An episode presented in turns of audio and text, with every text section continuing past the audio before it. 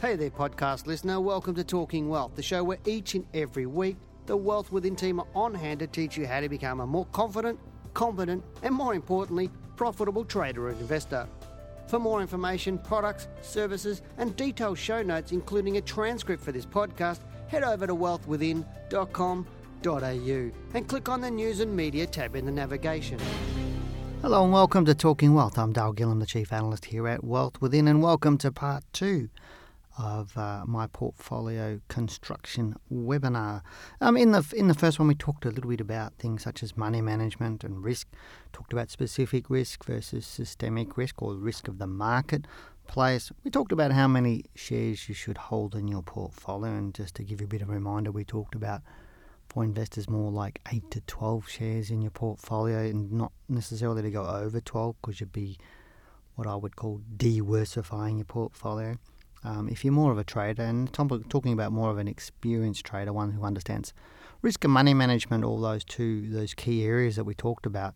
Um, if you understand that, you go down to five. But if you don't use stop losses, then I would suggest you don't even get anywhere near five shares. You have closer to eight to 12, 12 shares, and that's probably one of the biggest sins that I find out. I find with people when they're constructing portfolios and um, and or tell me they're traders. And as you've probably heard me say enough times, um, more than 90 plus percent of people who tell me they're traders aren't really traders in my book because they don't have a solid strategy. It's more of that buy and pray method, like I talked about before in, in, in part one. And that's how I find a lot of people um, invest and or trade the share market is they, they think they're doing enough research, but they really don't really understand or have a proper structured process towards creating their portfolio and or trading the market. And uh, they really do buy and pray or they live in hope, and that's that hope that I've got it right. And, and to me, I don't know about you, but I, I really don't want to get on the marketplace when I'm just hoping that I'm getting it right because um, if you lose, you lose. Um, and all too often, I find people that say to me, "Oh, look, I've still got a couple of shares that, you know, I had before I read your book, or, you know, before I came and started doing your education, and I'm still hanging on to them." And I go, "Why? You know, if they've lost you that much money, why are you hanging on to it?" And it's that emotional attachment that people have to it. Uh, but I would suggest the best thing you could ever do is to clean up your portfolio um, and get rid of ones that are losing you money because they're psychologically damaging, if not as well as damaging to your portfolio. So, as I said, you know, as a trader, we, we don't want to invest more than 20% in any one share, but as a, an investor, as we talked about in part one, 8 to 12%, which is going to give you 8% will give you 12 shares, 12% will give you 8 shares. Um, so now you've got the real basics on or framework on how to construct your portfolio let's have a look at the portfolio construction itself a little bit better. Because the list of shares you select for your portfolio will depend on the time you have available. And this is a really critical point. Often people think, oh, I'm just buying some shares and you know I'll make some money, but there is there needs to be a purpose for that portfolio. And this is where you've got to treat the share market like a business. You've got to have a plan and a strategy because often I see people take things out of context. So they they might see something in the newspaper or some expert or broker rings them up about oh you need to buy this share whatever it is. But there's no solid strategy structure and process because there's different types of portfolios that you can construct for yourself. Some people are more risk adverse so they would go for something more like a blue chip type portfolio. Other people um, are, are, quite happy to take on risk. So they might go for a, a mid cap or a high growth type of portfolio. Other people are running a self managed super fund and, and they want more um, cool high dividend paying shares that are a bit more fully franked or higher fully franked. So there's lots of different styles of portfolios that you can actually create. And your specific portfolio should be created for you. And you might end up with a couple of different portfolios. If you run a super self managed super fund, you might have a portfolio just for that and then another one that you like to run yourself, which is outside of your super fund. So, and as I said, the list of shares you select for your particular type of portfolio will largely depend on the time you've got available. If you don't have a lot of time available, then picking more volatile shares is going to send you around the twist a little bit and add to your stress levels. Um, therefore, you need to be able to have shares that aren't as volatile, that you know that, that don't move as much, and so that they or don't move as down as much and up and down all the time. Otherwise, the, you won't have time to manage them, and if you don't have time to manage it, then it's going to cause more stresses. So you need to have those resources available to you in time and that understanding how to do uh, or how to construct that portfolio manage it to get that goal of your portfolio. So that said, the vast majority of Australians I recommend not straying too far outside of the top 150 stocks on the Australian share market. And there are a few reasons I suggest this. And before I actually mention what they are, it's I'd, I'd like to really preface this to saying that for our, our clients that we manage tens of millions of dollars on their behalf in their portfolios, I don't remember ever going outside the top 100 stocks on the Australian share market. So when people come to me and say, oh, look, you know, the Australian share market's only 2% of the world market, so there's a lot of opportunities we're missing out on, I'm going, holy, holy moly. I just, I can't, like, there's already enough opportunities in Australia for us with really good shares. Why would I want to complicate the process by going offshore and adding in things such as currency risk and increasing costs and you know understanding the information and managing it. It's like it's it really does complicate the process. I'm not missing out on opportunities by going not being overseas. There's plenty for me right here.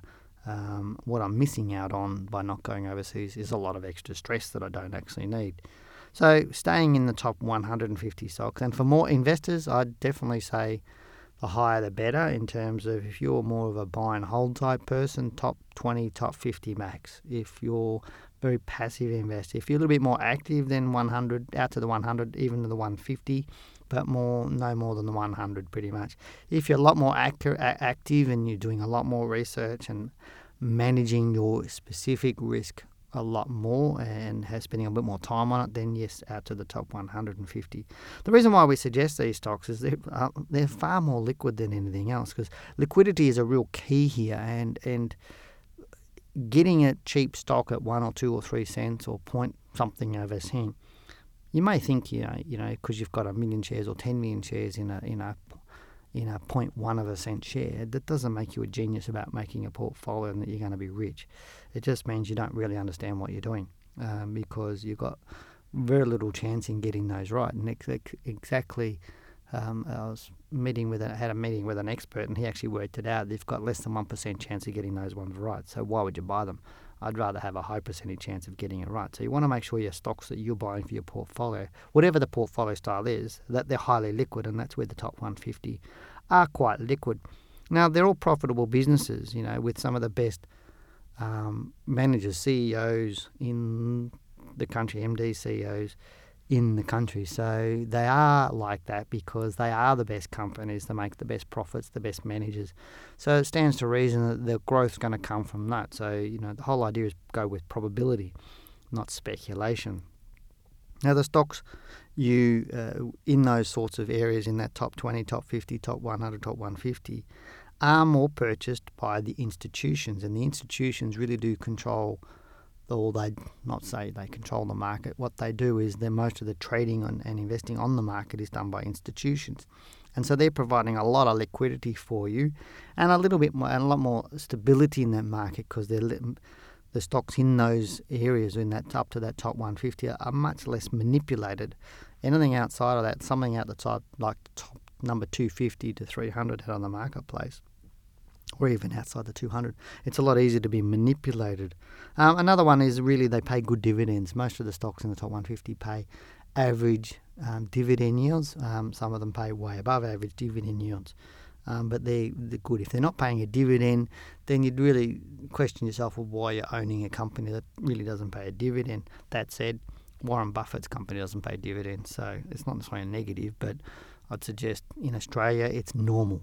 Uh, it's a normal thing that if a stock, stocks do pay dividends, so if they are paying it, they're very good companies.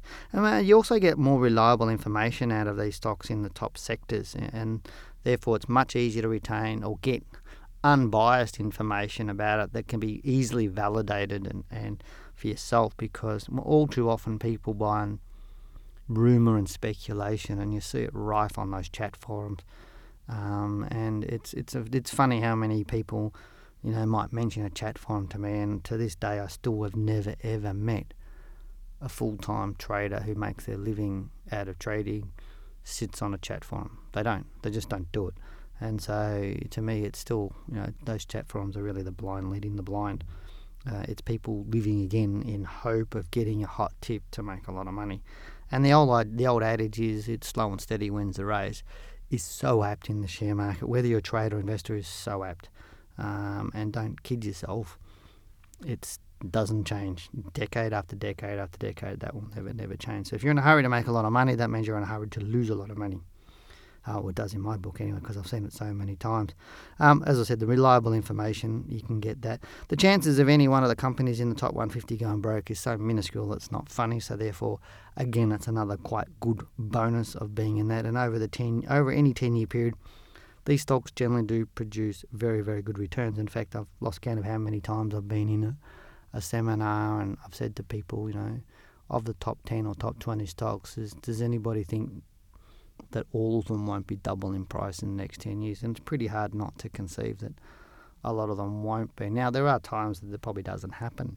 Um, but at the end of the day, if you're buying in good stock at a right time and letting it run and then getting out you know, at, at the right time, there's no reason why you're not going to get excellent returns out of those. But unfortunately, many newcomers to the share market believe that uh, investing in blue chip stocks is way too expensive, and that buying cheap stocks is really is the way to go for achieving higher or above average returns. But that's such an, an untrue statement is probably the easiest thing for me to say. It's no, it's actually further from the truth than I've ever ever heard. It's it's so polar opposite to getting great returns.